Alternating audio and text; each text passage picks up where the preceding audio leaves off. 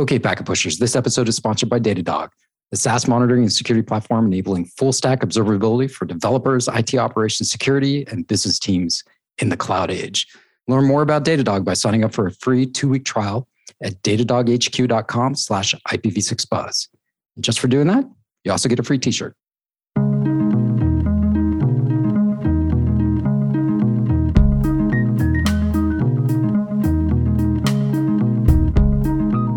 Welcome to the IPv6 Buzz podcast, where we dare to dive into the 128-bit address space wormhole.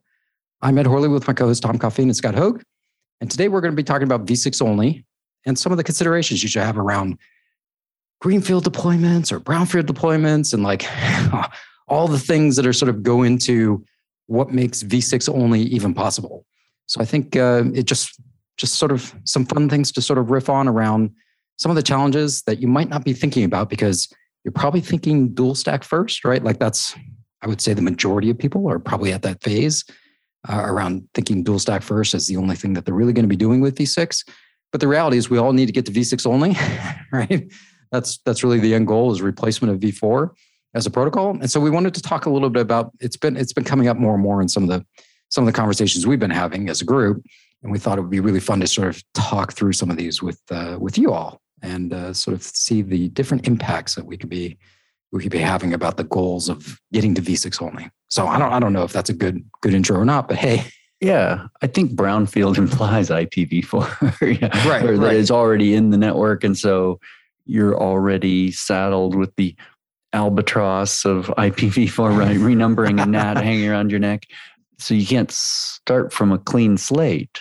But boy, right. that, wouldn't that be neat to think about? If I could start all over again, what kind of a network would I build at my company or at organization? Yeah, and I should mention we don't have like a the internet doesn't have a flag day where we're all going to cover cut over to V6 on like one day. It's like you know, it's all going to be you know whatever you know april 1st of uh, you know 2025 and after that we're shutting the v4 internet off i mean that's we don't have a set date for any of this sort of stuff so i, I think it's really important for people to understand and the end goal was and probably still is to get to v6 only how much of a reality that is is sort of debatable but i think i think it's it's a rare and unique case that you probably would get to do a greenfield V6 only deployment. I don't know. I mean, what do you guys think? I mean, it's, it's coming up a little bit more in some of the discussions that we're having, or if people just saying like, we just want to build V6 only. Like, we don't want to bother with any V4. Um, we just don't want it in the environment. Versus maybe moving from a dual stack, which I think the majority of people are going to be moving from, right? A dual stack solution to a V6 only solution, right? I think it's like trying to build a golf course in the desert. just, I think it's trying to build a large gambling empire in the desert. So, well, fair enough. The acreage of, of desert landscape just uh, interrupted by little pockets of green, and I think that's probably what, what you're dealing with in most organizations, right? I mean, you the the opportunities to do greenfield are, are just pockets of the network. A data center comes up a lot in this discussion. I'm right. building a new data center. Um, can I make it so that it's all IPv6 only, um, and that may be the only opportunity that you have with all the other legacy infrastructure that's just, you know, you just don't have any idea of how to get there from here. You haven't really done the homework to figure out how to get there from here. So, ironically, for a lot of organizations, there may be an opportunity to do a to a IPv6 only pocket of the network that allows them to sort of skip ahead if if they sort of know what they're looking for. Yeah, I think what makes building a, a casino in a desert possible is a lack of training in probability and statistics in primary education. and or, or either that or you build a huge dam somewhere close by. People not understanding probabilities is one of those things possible. And, uh, and the house advantage. But so as you're learning about IPv6, you want to build an IPv6 only lab to to learn about it, to kick the tires, to see what might still be a V4 dependency and you know yeah what better way to tr- to try it than in a proof of concept lab? Try try doing v6 only see if it's feasible. Yeah. and that's a green field when you build your lab yeah I, I, would agree with that i think i think there's a couple other examples we could hold out there but i think they're outside of the space of the enterprise space but in the service provider space like a t-mobile sprint right they're v6 only effectively for their mobile mm-hmm. platform side so all of us running around with mm-hmm. handsets that are on their networks we're v6 only effectively we're really providing V4 as a V4 as a service sort of overlay mm-hmm. uh, capability within within their environment. So that's probably true with a lot of mobile operators. I, I, don't know. This is me maybe speaking out of turn, but I think that's is that greenfield. Uh, yeah. well, I think it points to the opportunity to do that for other organizations, whether they're service provider or enterprise. It's it's really mm-hmm. proven. It's proven technology at this point, right? I mean, if you're doing right. DNS64, NAT 6.4 as an example, you know, there, there's some confidence that you'll you'll get some performance you know that it'll fit your architectural need and then you'll get the necessary performance and you know maybe that wasn't so clear five or ten years ago yeah that's i think that's fair i mean i, think i think the other side of it is that the, all the challenges that go along with with that side of the of building and running a network of that type is, is probably principally around the transit translation side to be able to get folks to the v4 internet right mm-hmm. i think that's the structural challenge or problem is is building solutions that have to solve around that because if everything was running v6 anyway we wouldn't have that we wouldn't even be talking about that as a as a yeah. problem space at all, right? Yeah. yeah. So where are those places where an organization would be doing any kind of a net new greenfield deployment? Maybe a cloud, maybe container service mesh environment, a new mm-hmm. data center. They could start maybe, from maybe, scratch. Maybe an IoT network or sensor mm. and IoT network, depending mm-hmm. on what what you know. Obviously, what sort of business you're in. I think the power companies are you know, and, and, and power distribution companies and, and, and folks in that space might be might be playing around with saying, you know what, we don't we don't need these things to have V4 addresses. They they do just fine on V6. Maybe they come into a head end device that does some sort of data aggregation for them, but then only and then basically is that device might be dual stack, but mm-hmm. everything else behind it might be V6 only. Or you're turning up a new network slice, a new VRF or something, and you might do that v6 only, but mm-hmm. leave the other legacy network slices if you had that type of an SDN type network. Okay. Well, and that gets us to uh, that points to IPv4 as a service pretty quickly with that setup. Mm-hmm. And just for the benefit of the audience, why don't we explain a little bit about what the IPv4 is as a service? Yeah, what, what we actually def- define that as. I guess you're you're building out a new network with a v6 only core so the V6 packets from your subscribers just go natively across the V6 network, but they have legacy V4 devices that you need to connect to the ocean of V4 that's still on the internet. So you take their V4 packets and you encapsulate them in V6, carry them across the V6 only core network to some gateway or translator, then statefully drop them out on the internet you know, as IPv4 packets. You're so polite, statefully. We just dump them out there and let them go. Dump them out there statelessly. just let them. Well, because you need to maintain state because you have to know the V6 address of right. the subscriber's CPE in the in the reverse direction to then put that V4 packet back into encapsulation and encapsulate it going back to that particular subscriber's CPE device. And so you have to have that mapping of V6 in the outer, you know, V6 destination in the outer, and then where you're going to encapsulate the V4 traffic inside of the V6 and send it back to the subscriber CP. Yeah, for the destination side. I, I, I, don't know. I think I like my Wild West approach better. throw, throw, it out there and how do you? It, how would the how would the packets get back home to the We don't want them come home. That's just that's, that's the thing. The we're back to the uh, we're back to the casino analogy where. It's like when they when they drive you to the edge of Las Vegas, you know, they're like, "Get out and don't come back. If we see you here again, we're going to break your thumbs." yeah, I think I think this this is the thing that that um, maybe stumps a lot of people when they're first trying to sit down and figure it out. Is is sort of like, oh, what is this V4 as a service thing really actually mean to me? And what it really means is that you have yet another tunneling technology mm-hmm. running across your network that you have to a stateful tunneling set that you're going to have to basically uh, manage and deal with all the other things that happen with the standard encapsulation that occurs across the board. It doesn't matter if you're doing EVPN with VXLAN. It doesn't matter if you're doing MPLS. It doesn't matter if you're doing any of these other methods. You're still going to have yet again another encapsulated thing. Mm-hmm. Yeah, running. One, yeah, instead of encapsulating like we did 15 years ago, encapsulate V6 inside of V4. This is a late stage transition strategy where we take V4 and stick it inside of V6. Right. The interesting thing is because the V6 addresses that you're encapsulating the V4 and putting them inside of, those V6 addresses are unique. And so you can overload the V4 address space, or rather, replicate or violate uniqueness, give all of your subscribers the same V4 address space, but they're all differentiated by the V6 global unique addresses that are used in the outside of the tunnel. Yeah, and then you can only can, do the NAT in one place, which is where the service provider hands it off to their, you know, other internet peers. That's so you're only doing the translation, the V4 to V4 translation at that internet gateway. Yeah, this is supersizing CGN. yeah. Mm-hmm. Yeah. Because we can overload V4 in a way that's just not possible uh, because of the fact that we've got basically an extra, you know, 128 bits of unique mm-hmm. information to play with on the other side. Mm-hmm. Uh, yeah, which, every subscriber uses 192.168.1.0 slash 24 for the traffic inside of the, their tunnel. Right. But they're each differentiated by the global IPv6 addresses that are used on the outside of the tunnel to their CPE. Yeah, good point. I mean, it could, it could get a little hairy and a little crazy to try and debug what the heck is going it's, on. It's tough to talk about this without a diagram. yeah, exactly. Yeah. yeah, exactly.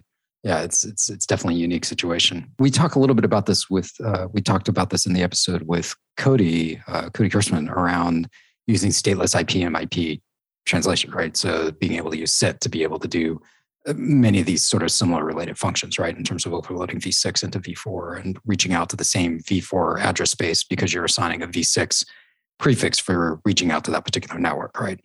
It's the same sort of architecture design. Um, so if, if you want, you can listen to that particular show. It says Cody did a great job sort of explaining and walking through that. A quick reminder this episode is sponsored by Datadog, the SaaS monitoring and security platform for dev, ops, security, and every team in between.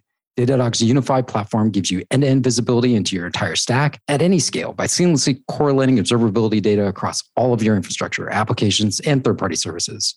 All of this together helps drive collaboration among teams, accelerate time to market, and reduces mean time to resolution of incidents, ensures customers are getting the best user experience. So try out Datadog in your own environment for two weeks for free. Sign up at datadoghq.com slash IPv6buzz, and you'll also get a free t-shirt. Who doesn't love a t-shirt, especially with a doggo on it? Now back to the podcast. All right, you guys, let's talk about what V6 only actually looks like when you're trying to interface it to the rest of the internet and maybe other partner networks, et cetera. Like, what does that actually look like? Because the reality is we're all going to have to talk to existing V4 networks, right? And here we are, we're building this V6 only, maybe data center.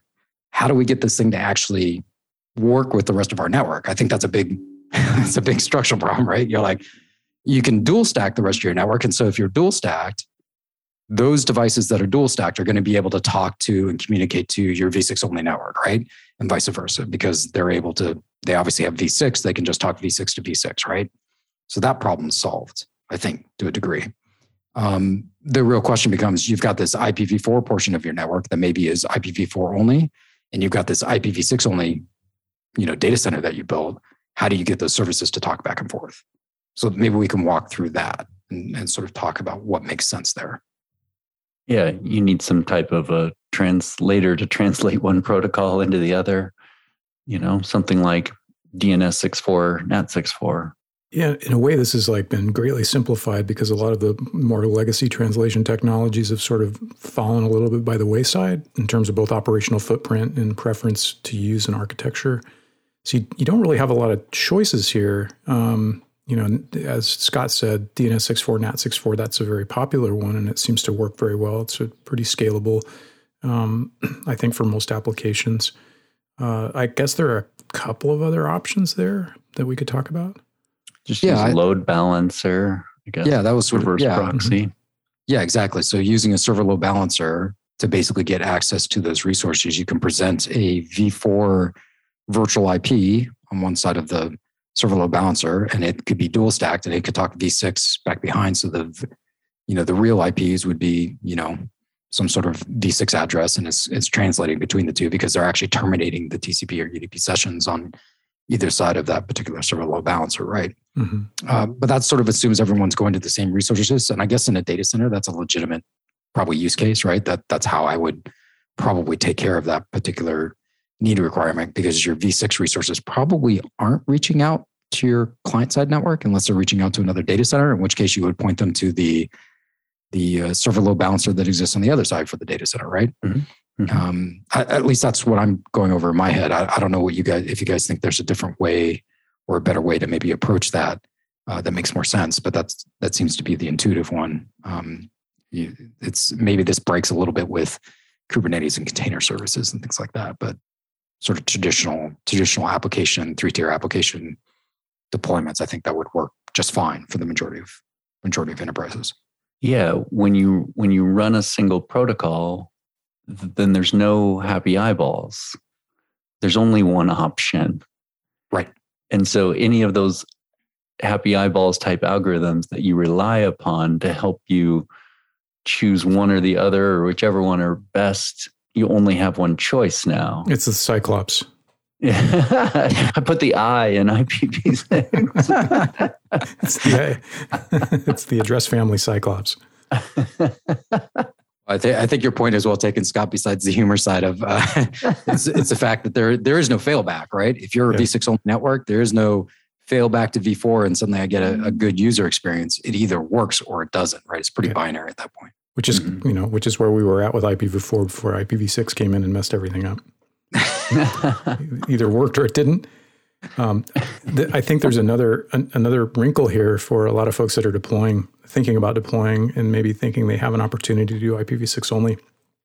I don't know that. I, I mean, I, it, I feel like we've been, you know, I've been personally sort of beating up on vendors a little bit over the last few podcasts, but this is another area where I just would be really paranoid about what, you know, what IPv6 only actually looks like in an environment where I have any number of devices you know, that might be uh, not so much on the router switch side, but on the middle box side or on the security side, the way that I manage those devices is IPv6 only really supported across the board. Um, if I'm if I have one uh, you know, one vendor that's providing all of my uh, all of my infrastructure, you know, maybe the chances are higher that I can I can get a, a good, solid, trustworthy answer as to whether that's the case.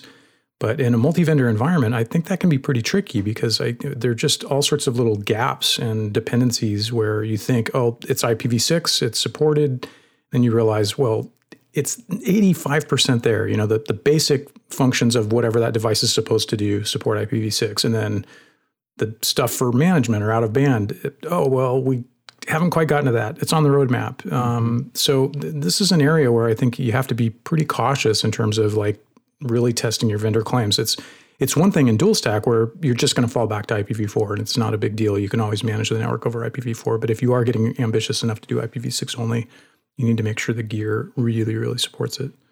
Yeah, let's let's unpack that a little bit more because I think you you brought up the key sections of you know whether it's the management control plane, data plane, right? Mm-hmm. I think when most people think about V6 only, they think about the data plane, right? Exactly. I think we can all we can all agree on that. Mm-hmm. But the reality is, if you want to run a V6 only network, that control plane needs to needs to operate mm-hmm. there and they may not have you know we, we've talked about in the past you know about you know functional capabilities that that match up and feature from a feature and functionality capabilities what what that actually looks like. Does it does it functionally work or is it a feature you know parity sort of situation where i get the routing protocol works as v6 only and it'll work as v4 only or it can work as dual stack?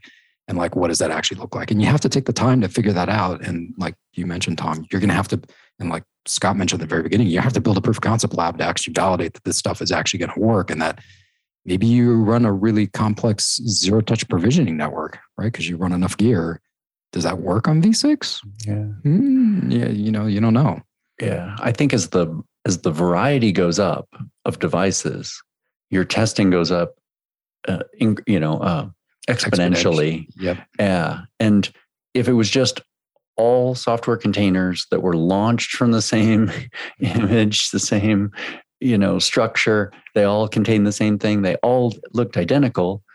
There's very little variety. And so you could run a single protocol in there. But when you have when the variety of devices are connected, you know, nodes, different host OSs, different vendors all interact, to be able to test or validate that all of that runs v6 only the the testing level of effort goes up dramatically and you may be limited you're limited yeah. by by the one device that still clings to IPv4 and yeah it's the lowest so the difficulty level of running IPv6 only becomes almost improbable yeah, I, I, th- I, think, it, and it's useful to point out to people that there's some structural limitations just in terms of the operating systems we're dealing with today.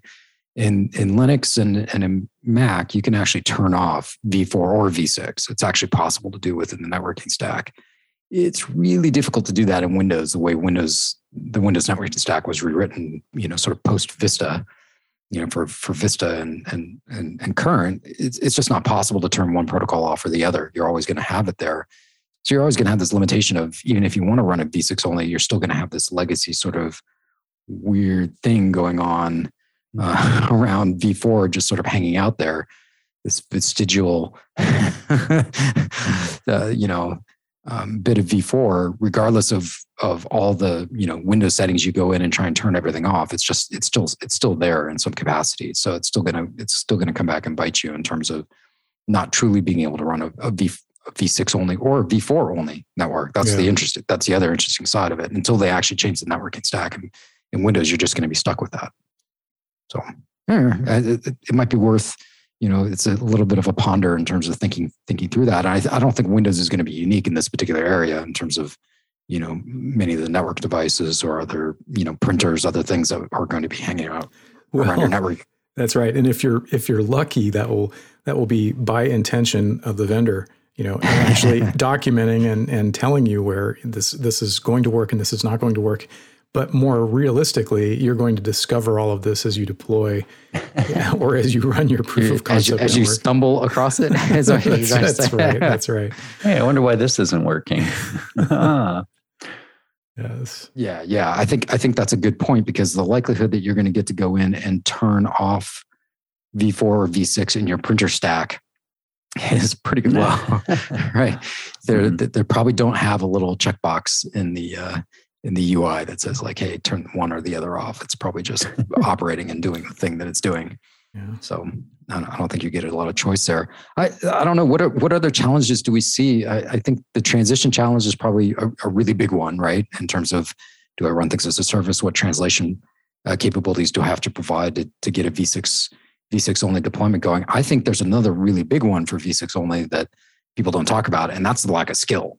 Mm-hmm. Um, I'll just be sort of blunt here. There, there's not many people that are going to necessarily know how to build a V6 only network from start to finish mm-hmm. um, without having some sort of V4 involved in the process. I don't, I don't know if that's a fair assessment or not. I mean, I, am I'm sure there's plenty of folks that listen to this show that are like, yeah, I can 100%, you know, roll out a V6 only network and it's not a problem and I've done it and here's here's my labs and here's my configurations and I, am ready to go. But I don't know. I think I think that's a big gap for a lot of uh, enterprise companies. Is that they they the big fear is that they don't have a lab, they don't have people that have that skill set, and therefore V6 only isn't an approachable thing because they're like we could barely do you know dual stack today. Uh, yeah, and it, it's a critical point. I think that there's maybe some unnecessary f- FUD around it. There's, I think, maybe an unnecessary fear for a lot of architects or engineers who just haven't had any exposure to it at all and and once they actually get a little bit of training, they're going to be like, oh, this you know this is easy. I, I can I can manage this. That'd be interesting. I've never gone into a router and said no IP routing and pressed return.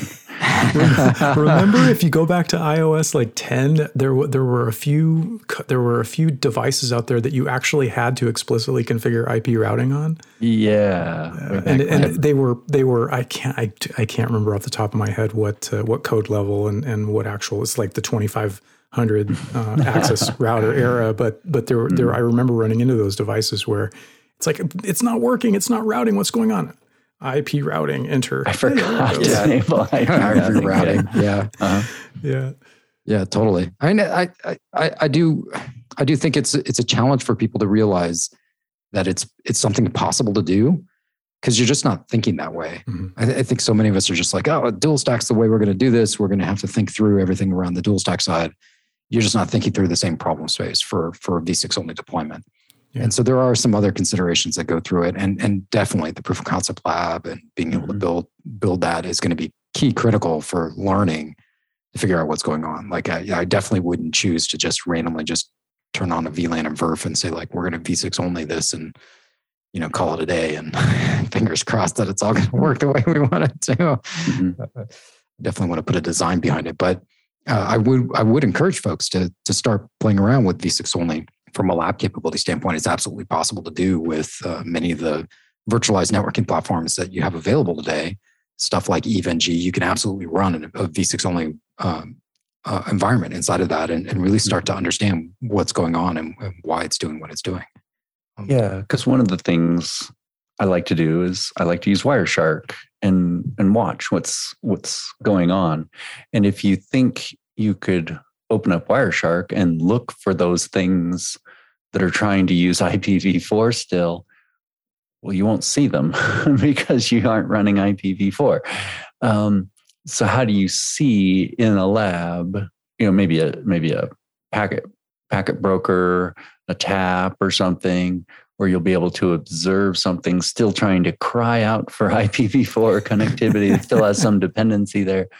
But then on the hosts, if you've turned off the v4 stack and you're using Wireshark, which runs as an application on top of the NIC driver, it's if you've disabled v4 in the NIC, it's not going to see any v4 packets. So would you see, you might still see something trying to talk to the loopback over IPv4? What would be your indication or clue that there might still be something that's hung up trying to talk IPv4, yet most of the infrastructure is v6 only?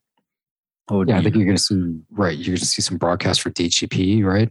Mm-hmm. For for all the host devices screaming out into the dark. Please, someone give me a V4 address. uh, I think I think that might be a possibility. And we we had talked a little bit about this. Uh, uh, Scott and I had talked a, a little bit offline um, that um, there was a there was a proposal, at least an earlier proposal, a draft to to talk about an additional flag for the RA to indicate this is a V6 only network. Mm-hmm. But then I think there was another revision that went through that was you know more aimed towards hey, no, we'll have a DHCP service, a, a regular IPv4 DHCP service that says, hey, don't use v4, which I think instinctively for Scott and I didn't make any sense at all because you have to set up the v4 infrastructure in order for that host to come up and requesting to say like, don't use v4. Like, ignore me. Ignore me. Ignore me. it didn't make any sense to me, but but I guess this is this is where we're at. Um, uh, no one no one said that these things make sense. Uh, in terms of how you, it basically forces you to have to deploy v4 in a, what's supposed to be a v6 only environment, which just logically makes zero sense to me completely. But what do I know? I mean, I, I don't know. Maybe this is just us ranting about something uh, strange and in the corner. so I'll leave it alone. But if anyone knows any any more information about that one, please reach out to us because we definitely like to know like uh, how how folks are thinking about that side of it and what makes the most sense for for really sort of allowing the network to sort of establish, hey, we're a V6 only network where this is this is how things should be. Because I don't think I don't think the community as a whole has a firm answer for that. I don't I don't know if you guys are aware of anything that's going on. Well, I mean, you yeah, can go back to the, some IETF drafts where the idea was floated to uh, offer V4 addresses over DHCP v6, you know, as a, as a way of like facilitating a, an IPv6 only network that might have IPv4 at the edges that you needed to mm-hmm. out addresses on. Mm-hmm. So that's you know stuff like that. I think you'll probably see a lot more of that. Just mm-hmm. Hopefully not as inane as you know. here's here's your DHCP4 address that you need to ignore. But yeah, yeah, the flag we were talking about Ed was the S flag, and that was right. a draft. To have an S flag in the ICMPv6 type 134 router advertisement that if the S flag was set to one, it was an indication to the host that it was a V6 only link. The one thing that did make it into a, as an RFC is RFC 8925, which is the V6 only preferred option, but that's a DHCP for IPv4 option and is option 108, hmm. 108. And it's a V6 only preferred option and then it sets a timer like how long do we keep v4 turned off for i guess and like the wait timer and then there's a min timer and the default was 1800 seconds or 30 minutes so you kept having to like either renew or something well, i guess you could set the value much higher than the default of 30 minutes you could turn off v4 for a day but then you'd have to constantly be renewing but it's still option. a DHCP v4 it's a. DHCP v4 option that tells you that v6 is only i, I see lots of uh, DOS potentially. like, uh, we really don't have IPv6, but let's just tell all the v- V4 uh, network devices out there in the world that they should be V6. yeah, it's a, um, this will be interesting to play with. I, I, I think I, th- I think that's a good place to leave our listeners scratching their head and wondering where does this go from here? Because I, I, th- I think that's um, I think that's an unanswered question. To be honest, I don't I don't I don't I I think this is, there's a lot of work to still be done there in terms of trying to get to the right space around V6 only. I don't, I don't know. You guys agree? There's still there's still quite a bit of work that needs to happen. oh yeah, Yeah, for sure. But if you're intrepid, please, by all means, do your you know do your proof of concept with IPv6 only, and figure out where you can deploy it in the network. Probably not on the LAN segment that the CEO is using, if you're smart. But um, you know, definitely let us know how how things go, and and we're we're, we're here to. Uh, to to uh, tell the world about your successes with IPv6 only on your network when you when you get it going. Or, or commiserate on your pain of uh, failure. so either, right. either either way. Help you get your resume out there. yeah. We could give your resume a thumbs up or something. If the IPv6 buzz guy said this would work. Said this. all right, all right. Unlike V6, we run out of space for this podcast. You can reach the IPv6 Buzz podcast on Twitter at IPv6 Buzz. You can also hit up each one of us on Twitter too. Tom is at IPv6 Tom. Scott is at Scott Hogan. I'm at E Horley. Thanks for listening to the IPv6 Buzz. You can find us on the Packet Pushers or any of your favorite podcast apps. Just search for IPv6 Buzz. And if you like the show, please give us a ratings on iTunes. Um, if you like this podcast, we really it recommend you check out Heavy Networking, Day 2 Cloud, The Network Break, and all the other great technical content over at packetpushers.net. So long, and until next time, we'll see you on the internet, the IPv6 internet, that is. Thanks for listening to IPv6 Buzz, a podcast devoted to truth, justice, and 128 bits of address space. IPv6.